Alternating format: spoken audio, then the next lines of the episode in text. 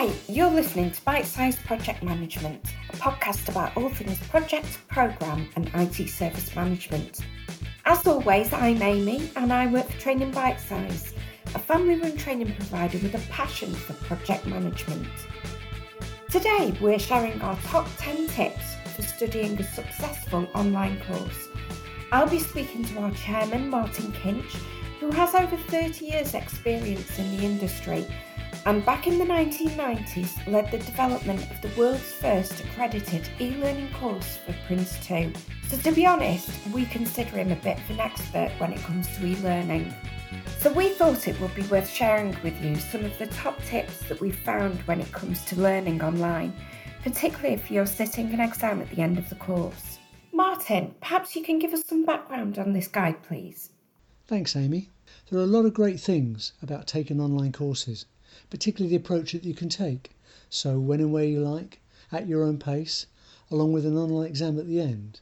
It sounds pretty straightforward, but as part of a team that has sold hundreds of thousands of online certification courses over the last 20 years, you get to know what works and what doesn't in the way you approach and take the course. I personally have always preferred online courses as someone that likes to take the time to learn. I want to be able to review information, review processes, and understand terminology until I'm happy I understand them and I've got them worked out in my mind. I also like to practice my exams until I'm confident, and I'll only book an exam when I know I can pass. Now, for me, this might take one week, one month, or one year, but I am setting the pace according to the time and priorities. So, if you've not studied for some time, or if this is your first online certification, there are some basics that you need to think about and some structure around your journey from start to finish.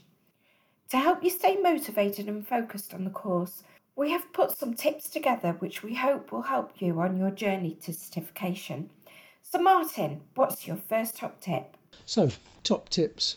Number one, make sure your environment is comfortable. What I mean by that is tidy place means tidy mind. So try and find a corner or area that you can keep tidy and only, ideally only, have the workbooks or documents that you need in front of you. Switch off your email so annoying pings, switch off social media, and it can be very distracting in the time that you're learning to work, if you're looking down. So work if possible when other members of the family are not around, so it might be when they're sleeping if you find the environment too noisy. Also, make sure you have good online access and a steady internet signal. This is more important when you come to take the exam. You won't want to drop the signal half your exam, but also you don't want to drop the signal while you're learning. So make sure that you have a good online access. Number two, you should set expectations. Now you must remember, and this is important, online courses are just as complex as classroom courses. They're no different. They cover the same syllabus, but they don't have the breaks and the networking that you'd find in a classroom course. So when you purchase the course, take guidance on the number of hours required to study and look at the breakdown of the structure of the course. From this, you'll get a study time, which could be 10 hours or 12 hours or 15 hours, which is shown as part of the course. Then work a path through the course content, how much time you have to put by when you want to complete the course and take the exam. So, for example, a 10 hour course you might do in blocks of one hour or blocks of two hours, spread out every couple of days. So get it, get a study time and set it out and when and where you want to do it. Three, create your study plan and notes. So, as I said previously, set out the time you're going to spend and on what days and which subjects. It doesn't matter if it's everything in two days or spread out over three months, just make a plan. When you study your course with Training Bite Size, you'll normally have a book or study guide that goes alongside the course. Use this to make your notes and use sticky notes to highlight any areas you want to come back to. So, it's really important to have a study plan and notes. Four, set out a task list. Ideally, you want a to do or task list that you put your actions on as you go through the course. Some of these things might mean stepping away from the computer and writing out something based on a synopsis, for example, particularly if you've got case studies to work through. Now, update your to do list every time you complete part of the course. If you can keep this electronically, great, then you've always got it in hand if you need it. 5. Set a study time. With each study time, you set a time limit. And again, this is important, so perhaps two or three hours maximum. We all can absorb a lot of information initially, but over time this tends to drop off. So it's not a good use of time if you start to forget what you've learnt because you're tired. It's always better to start afresh than try to do too much at once. Next point, number six, stick to the plan. So you have a plan, stick to the plan. Focus and stay organised. If you start putting things off, then you'll get behind in your studies.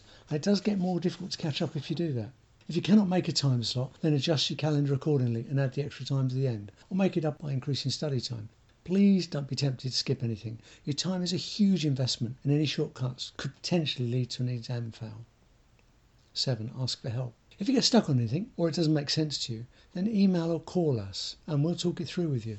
An experienced trainer can help you better understand the content, and this help is available across all our courses. If you do not take advantage of this facility, then that lack of understanding will start to flow through your learning and potentially lower your self esteem, impact your chances of passing an exam. If you do not ask for help or clarification, then we will never know that something is wrong, and we have some of the best training resources available anywhere to help you.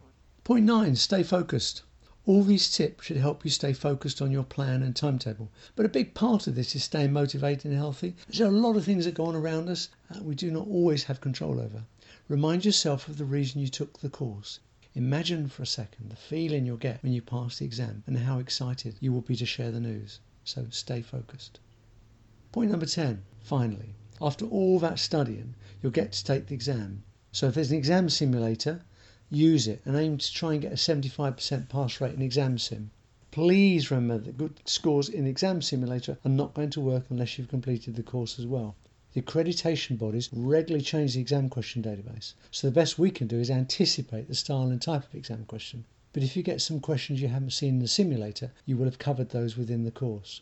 All online exam centres have the ability to test the exam environment, the internet connection and speed.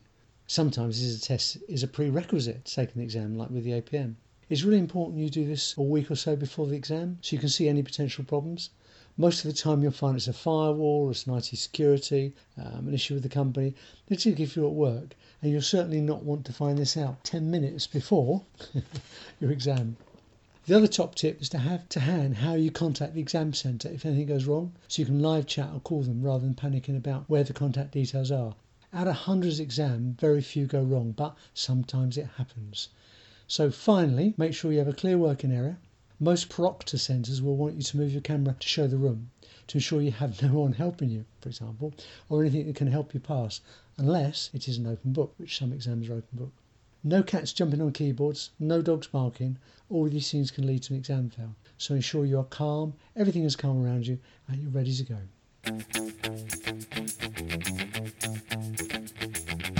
Thanks, Martin. Those tips are really straightforward and achievable. Sometimes just hearing someone say out loud what you should be doing really helps clarify everything. So thanks again. Thank you, Amy. The final point I'd like to add is that you should try and enjoy the course. It's so liberating to learn a new skill, and the whole team at Training Bite Size are 100% behind you. We want you to succeed. Unlike many generic training companies, we only specialise in a small number of subjects and are acknowledged as one of the market leaders in our subject areas. So, from start to finish, you will get great support from us all through your learning journey to certification. Thanks for listening to this episode of Bite Size Project Management. We really hope you found it useful and now have a clear understanding of how to make your online study a success. Tune in again soon for another edition. Until then, you can find out more about the certifications and training packages we offer on our website, trainingbitesize.com. Thanks very much for listening.